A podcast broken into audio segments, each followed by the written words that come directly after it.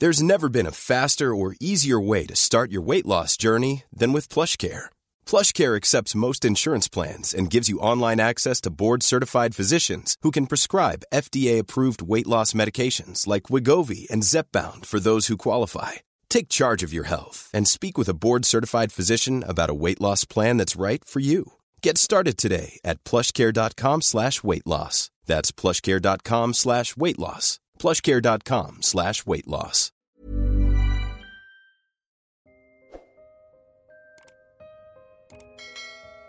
Duwag ako. Napakaduwag at napakasama kong ate.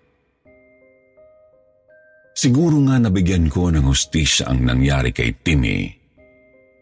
Pero kung sana naging matapang lang ako, nilakasan ang loob imbis na nagpalamon sa takot kay mama, siguro kasama pa namin si Timmy hanggang ngayon.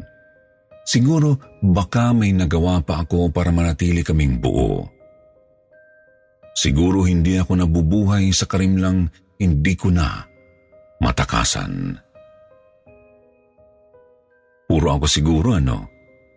Ganoon siguro talaga kapag lasing sa panghihinayang at sabog ang konsensya.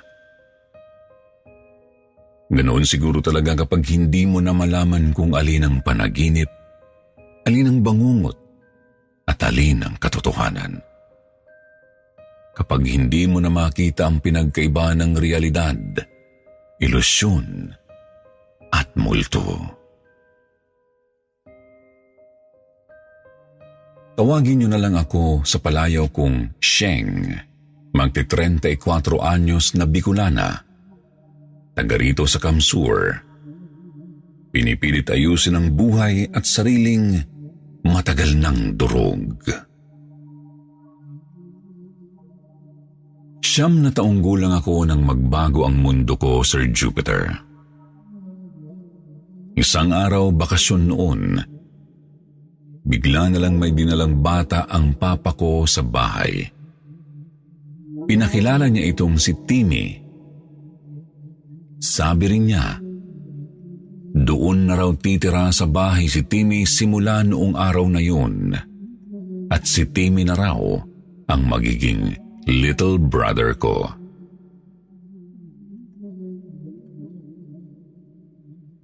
Naging masaya ako kasi matagal ko nang gustong magkaroon ng kapatid.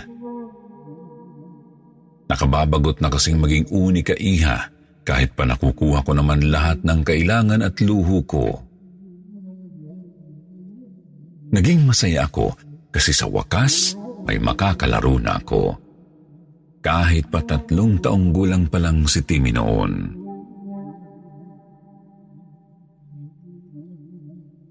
Naging masaya ako, Sir Jupiter. Subalit ngayong ginugunita ko ang araw na yon, naalala kong hindi pala masaya ang mama kong si Julia. Pinilit kong alalahanin ang unang mga araw ni Timmy sa bahay pagkakataong hindi ko napansin noon dahil sa bata ko pang pag-iisip. Naalala kong laging nakasimangot si mama. Noon pa lang malamig na siya sa bata. Naalala ko ring madalas kong naulinigang nagtatalo sila ni Papa sa kanilang kwarto pero di ko naririnig ang kanilang mga sinasabi.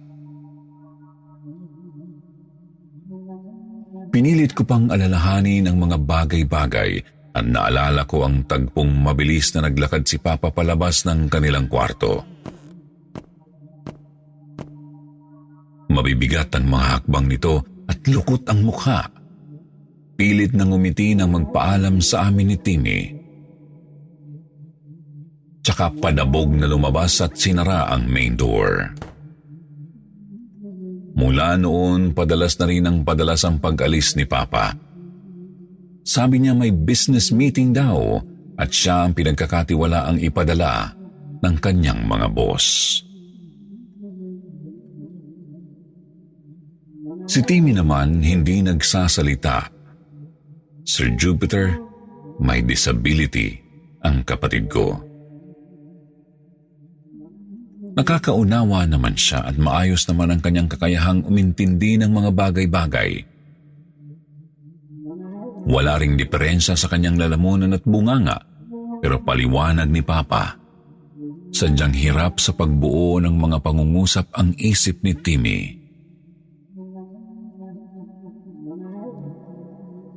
Hindi ko pa nauunawaan kung ano talaga ang kalagayan ni Timmy noon, Sir Jupiter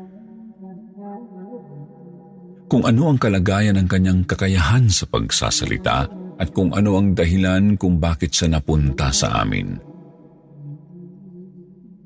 Subalit malinaw sa akin na agad akong napalapit sa kapatid ko sa kabila ng kanyang kapansanan.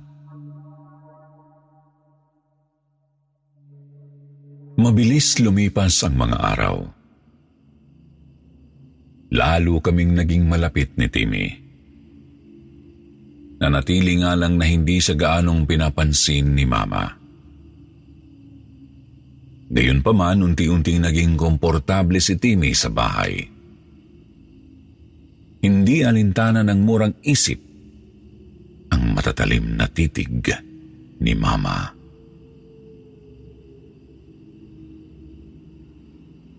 Gaya ng pangkaraniwang mga paslit, naglulumikot na rin ito Nakahiligang paglaruan ang mga natirang holen na ginamit ko sa isang math activity. Gustong gusto niya lalo ang naiibang holen na plain white. Tinago pa nga niya ang mga ito sa isang asul na mini cup ng ice cream.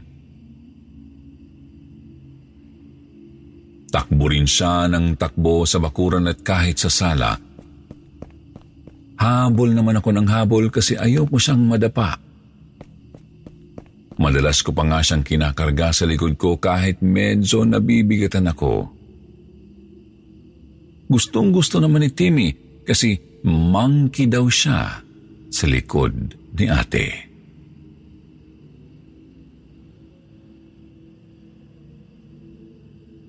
Napapalo nga lang siya ni mama kasi nga malikot.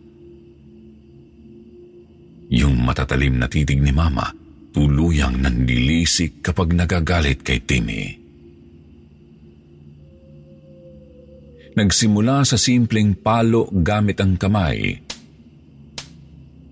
Sinundan ng tsinelas, hanger, at sinturon. Ilang linggo pa naging pingot sa tenga, sampal sa bunot at suntok na rin.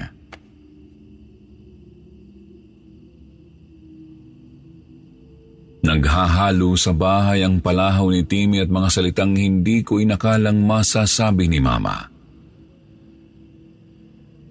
Naghahalo ang mga iyak na halos walang salita at ang mga, Wisit kang bata ka! Umayos ka! Wala ka na sa bahay ninyo ng higad mong nanay Darlene! Akala mo kung sino kang prinsipe ngayon pinatira ka rito ng asawa ko? Kutong lupa ka lang kagaya ng nanay mo.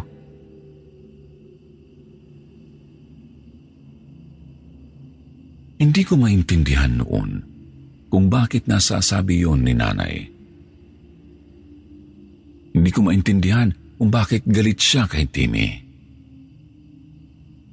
Hindi ko maintindihan kung bakit umaalingaw-ngaw sa isip ko ang mga naririnig ko. Ngunit napipipi ako kapag kaharap si Papa. Hindi ko masabi kung bakit may pasa si Timmy. Hindi ko agad nasabing, Papa, kawawa si Timmy. Sinasaktan siya ni Mama.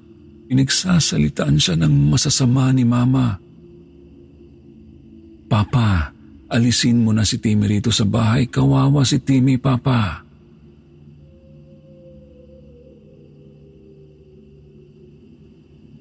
Nasasapawan ng mga pangangatwiran ni Mama ang ingay sa bahay. Ang nakakarating sa tenga ni Papa, nadapa lang si Timmy. Simpleng napalo lang si Timmy.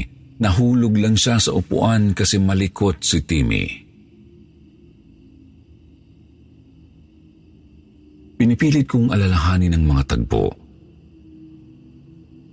naaalala ko ang matinding pagnanais ni Timmy na masabi ang lahat kay Papa. Ngunit pinipigil siya ng kanyang kapansanan. Naalala ko ang kinikilabutan niyang mga matang napapapakit sa matalim na titig ni Mama. Matatalim na titig ni Mama na nagagamit din bilang remote control upang patahimikin ako.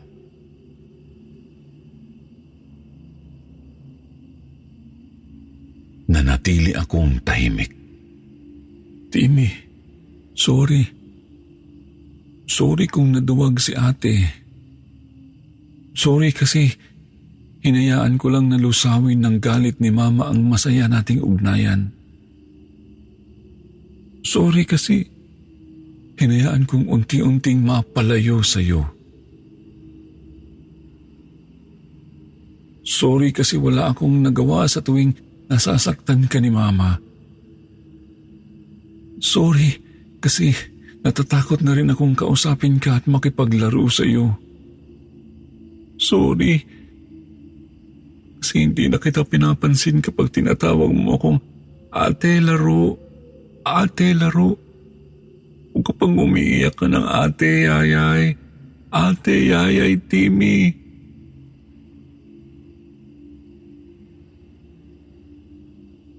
Higit sa lahat, sorry kasi tinalikuran kita noong napakalakas na ng hagulhol mo. Sorry kasi ikinulong ko lang ang sarili sa kwarto. Sorry kasi lumabas lang ako nang marinig ko ang malakas na kalabog sa may hagdan. Kalabog na sinundan ng paglagatok ng mga holen sa sahig.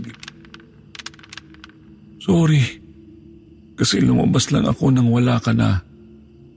Timmy, sorry.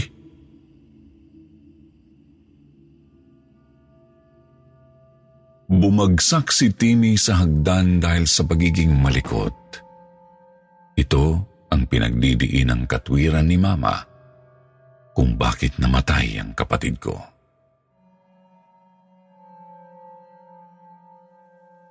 Tanong ni Papa sa akin, Sheng, totoo ba? Wala naman akong magawa kundi yumuko at tahimik na tumango. Nakalulusaw ang titik ni Mama.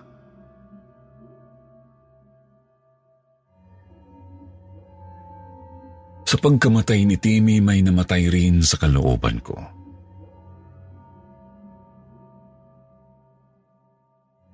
Ayoko nang laruin o man lang ang mga laruan ko, lalo na ang mga holen. Ayoko nang nagpapalipas ng oras sa garden o sala. Ayoko nang naririnig ang mga palahaw na halos walang mga salita. Ayoko nang marinig ang nakaririnding boses ni Mama galit man o hindi.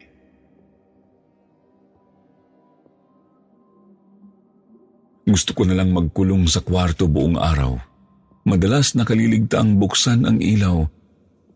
Gusto ko na lang matulog ng matulog.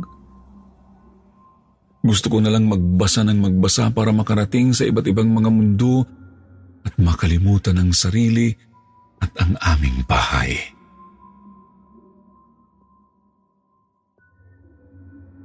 Sir Jupiter sa murang edad, naging madilim ang mundo ko.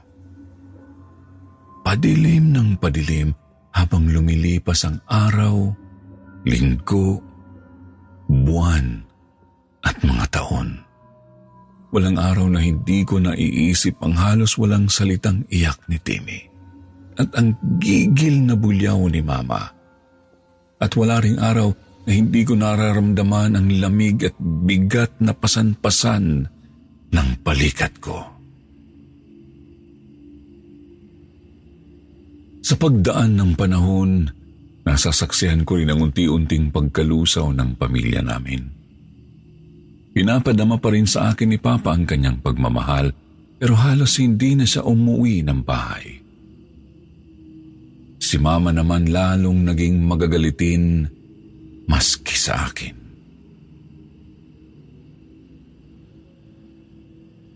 Pinilit kong baguhin ang sarili ko nang tumungtong ako sa unang taon sa high school. Sinubukan kong maging active sa klase at magkaroon ng mga kaibigan. Kaso, palaging umuurong ang dila ko at lakas ng loob.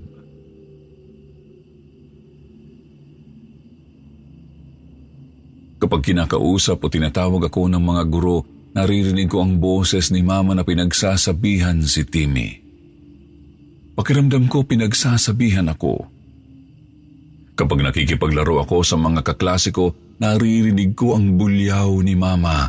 Pinapagalitan niya si Timmy. Pinapagalitan ako. Kaya kahit gustuhin kong maging maliwanag ang buhay ko, palagi ko na lang nakikita ang sarili sa isang madilim na sulok. Lumalala pa ang bigat at lamig sa balikat ko, kaya't dahan-dahan na rin nakukuba ang postura ko. Dahil din doon, unti-unting nahahaluan ng pangungutya at panghuhusga ng mga tao sa paligid ko ang boses ni na Mama at Timmy. Sinasabi nilang wala akong kwentang kasama. Sinasabi nilang bobo, mahina at weird ako. Sinasabi nilang para akong naglalakad na bangkay. Buhay, ngunit walang laman. Pag umuwi naman ako sa bahay, wala si Papa. Naghihintay lang si Mama na ayoko nang makausap o marinig. Pagod na pagod na ako. Gusto ko nang ipagsigawan lahat ng bulong at daing ko sa dilim. Pero wala akong magawa. Hiring for your small business? If you're not looking for professionals on LinkedIn, you're looking in the wrong place. That's like looking for your car keys in a fish tank. LinkedIn helps you hire professionals you can't find anywhere else, even those who aren't actively searching for a new job but might be open to the perfect role. In a given month, over 70% of LinkedIn users don't even visit other leading job sites. So start looking in the right place. With LinkedIn, you can hire professionals like a professional. Post your free job on linkedin.com slash people today. Life is full of awesome what-ifs and some not so much, like unexpected medical costs. That's why United Healthcare provides Health Protector Guard fixed indemnity insurance plans to supplement your primary plan and help manage out-of-pocket costs. Learn more at uh1.com. kundi makipaglaro sa mga papel, lapis, pangkulay, patalim at iba pang gamit kong pangsining. Lapis na walang ibang ginuguhit kundi ang larawan ng mahal kong kapatid. Mga pangkulay na bukod tanging kulay abo, itim at pula lamang ang nauubos ng mabilis.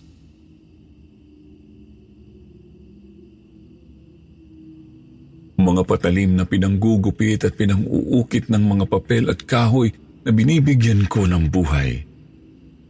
Ngunit siya ring paulit-ulit na bumabaon sa aking palapulsuhan.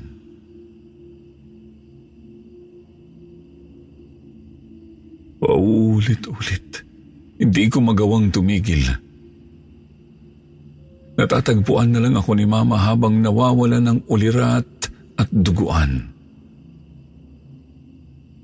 Kaso paulit-ulit ding hindi ako nagtatagumpay. Paulit-ulit akong naililigtas ng nakakarinding boses na siya ring pumatay kay Timmy. Paulit-ulit akong nagigising sa kanyang sermon at nagkakamalay sa mundong mapanlait.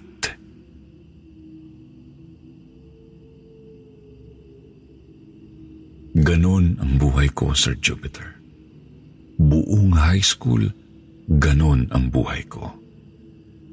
Nang mag-college, hindi na ako umasang may magbabago. Subalit hindi ko rin inaasahang papasok na pala ako sa mas karimari-marim na bangungot.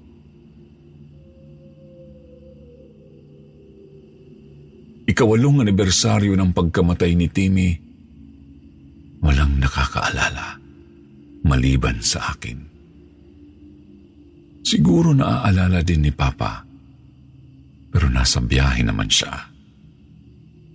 Gaya ng nakagawian, naroroon na naman ako noon sa madilim kong silid. Gaya ng nakagawian, naglalaro pa rin sa isip ko ang bulyaw ni Mama at ang halos walang salitang palahaw ni Timmy.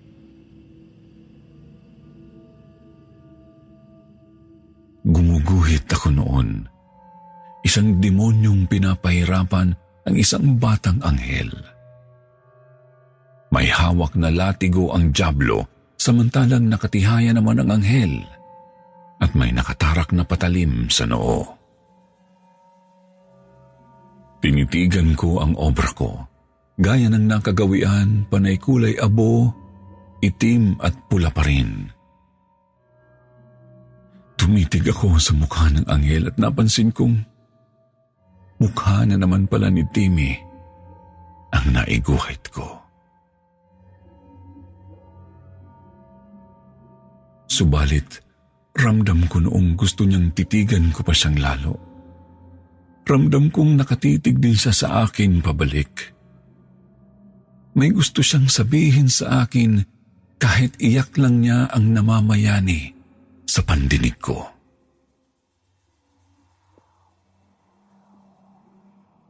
Sinubukan kong makinig. Unti-unting gumuhit ang mga luha sa pisngi ko hanggang sa malinaw na bumagting sa pandinig ko ang mga salitang Ate, Yayay, Ate, Yayay Timmy. Pakiramdam ko sinaksak ako sa dibdib noon, Sir Jupiter. Lumakas ang daloy ng luha ako dahil sa muling pagbuka ng isang lumang sugat. Nasa ganoong kalagayan ako nang may narinig akong lumagatok sa loob ng kwarto ko. Napamulagat ako at nagpalingalinga. Wala namang tao. Wala ring nalaglag na kahit na ano sa sahig. Sheng, Sheng naman, ano ba? Ano bang inaasahan mo? Na makikita mo si Timmy? Na makikita mo ang batang matagal ng pumanaw? Oo, naririnig mo ang iyak ni Timmy pero ano ba, Sheng? Matagal na siyang patay. Sheng, multo na lang ng nakaraan ang naririnig mo. Naisapak ko ang nakayukom kong mga palad sa study table at pinaghahagis ang mga art materials ko. Tuloy sa pagdaloy ang luha ko at paulit-ulit lang din sa pagsasalita si Timmy Sir Jupiter. Ramdam kong lalong lumalamig ang aircon ng kwarto ko. Ramdam ko ring lalong bumigat ang balikat at likod ko. Isinubsob ko ang mukha sa mesa at hinayaang umiyak ng palihim ang sarili.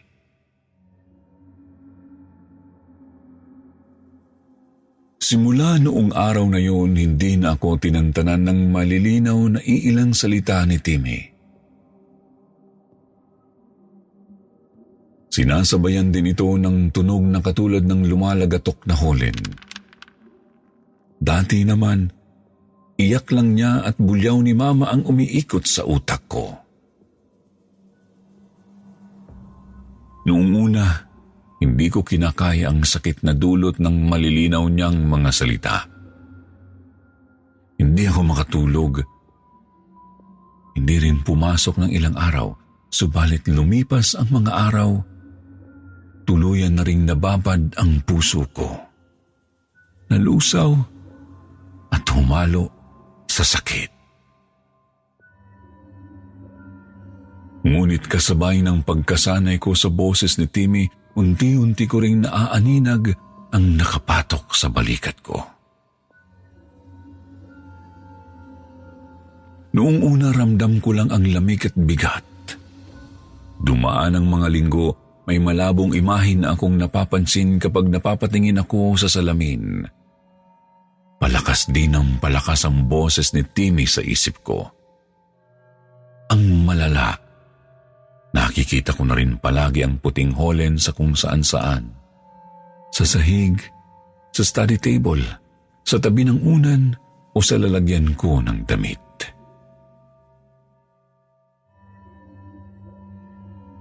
Kaya naman, nagkakanta halo-halo na ang iba't ibang damdamin sa kalooban ko noon.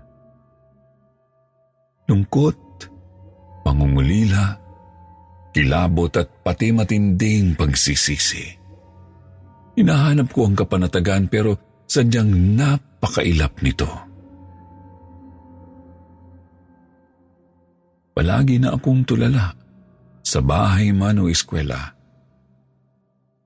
Hindi ko na nagagawa ang mga bagay na dapat kong gawin. Nag-aalala ng lalo si Papa kasi halata raw na hindi na maganda ang kalusugan ko. Nangangayayat, namumutla, malalaki ang eye bags at lalo pang nakukuba ang postura. Si mama naman palalari ng palalang pagiging magagalitin. Galit siya kay papa kasi madalas itong wala sa bahay kahit wala naman itong kabit. Kilala ko si papa eh. Alam ko kung kailan siya nagsisinungaling at kung kailan siya nagsasabi ng totoo.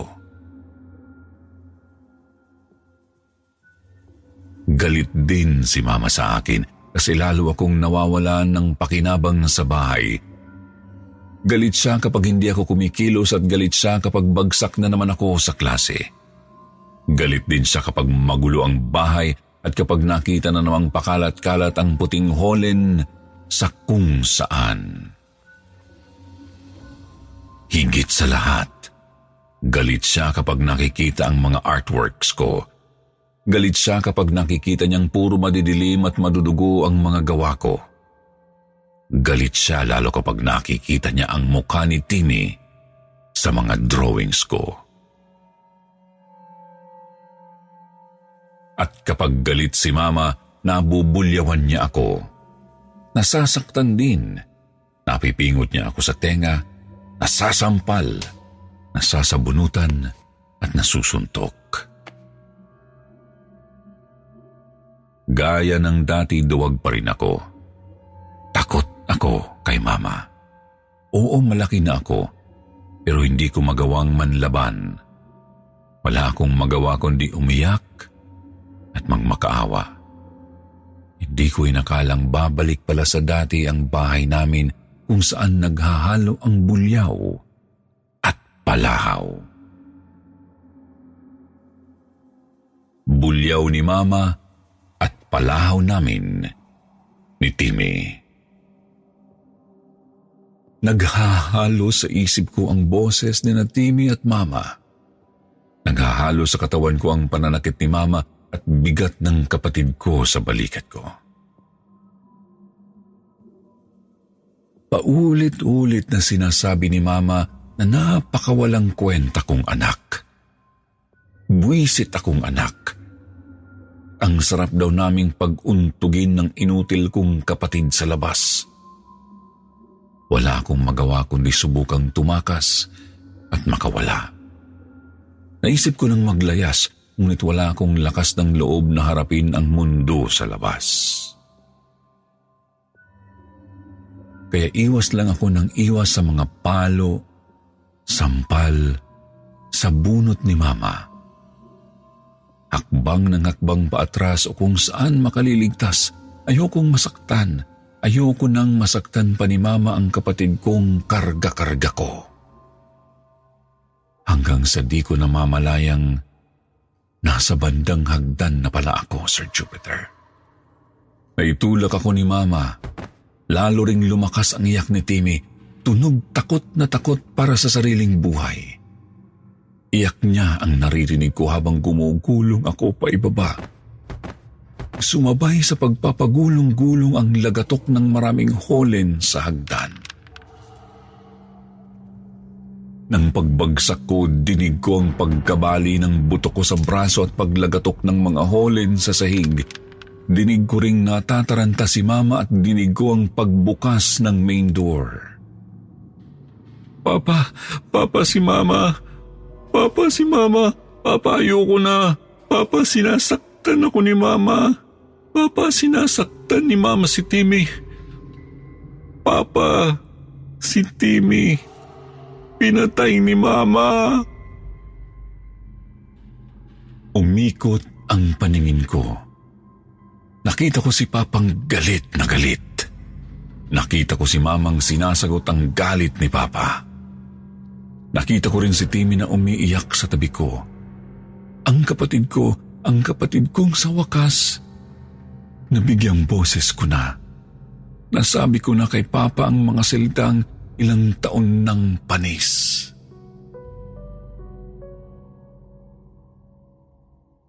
Pero wala eh. Huli na.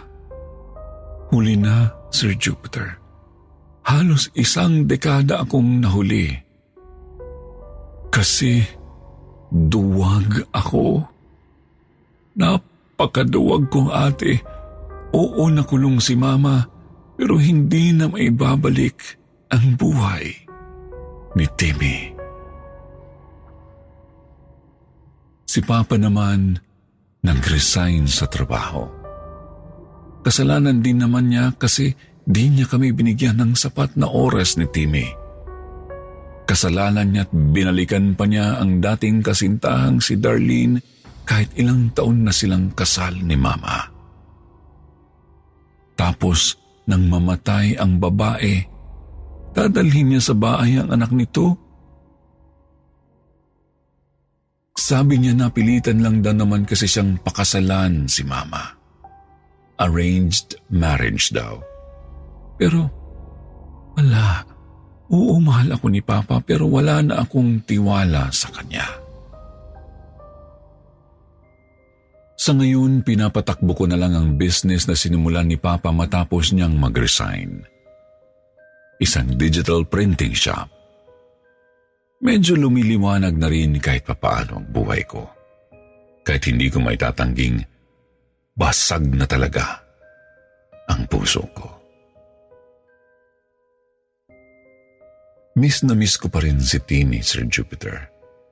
May picture nga siya sa pitaka ko, tapos nagpagawa rin ako ng keychain na may puting holen. Ibang holen na po ito kasi yung paborito ni Timmy na kay Mama.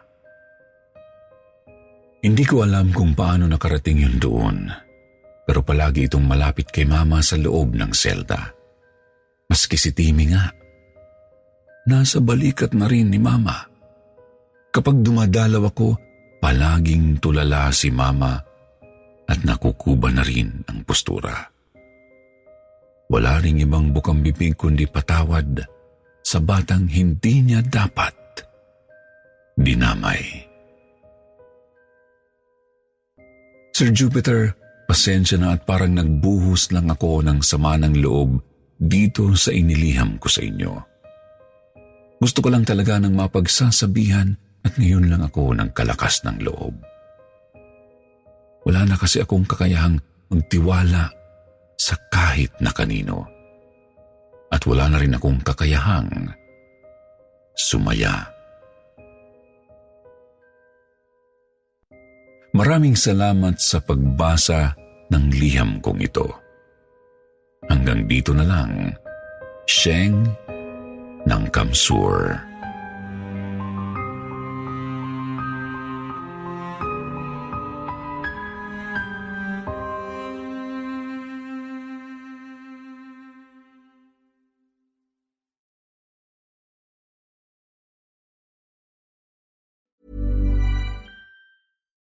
we're on a budget, we still deserve nice things.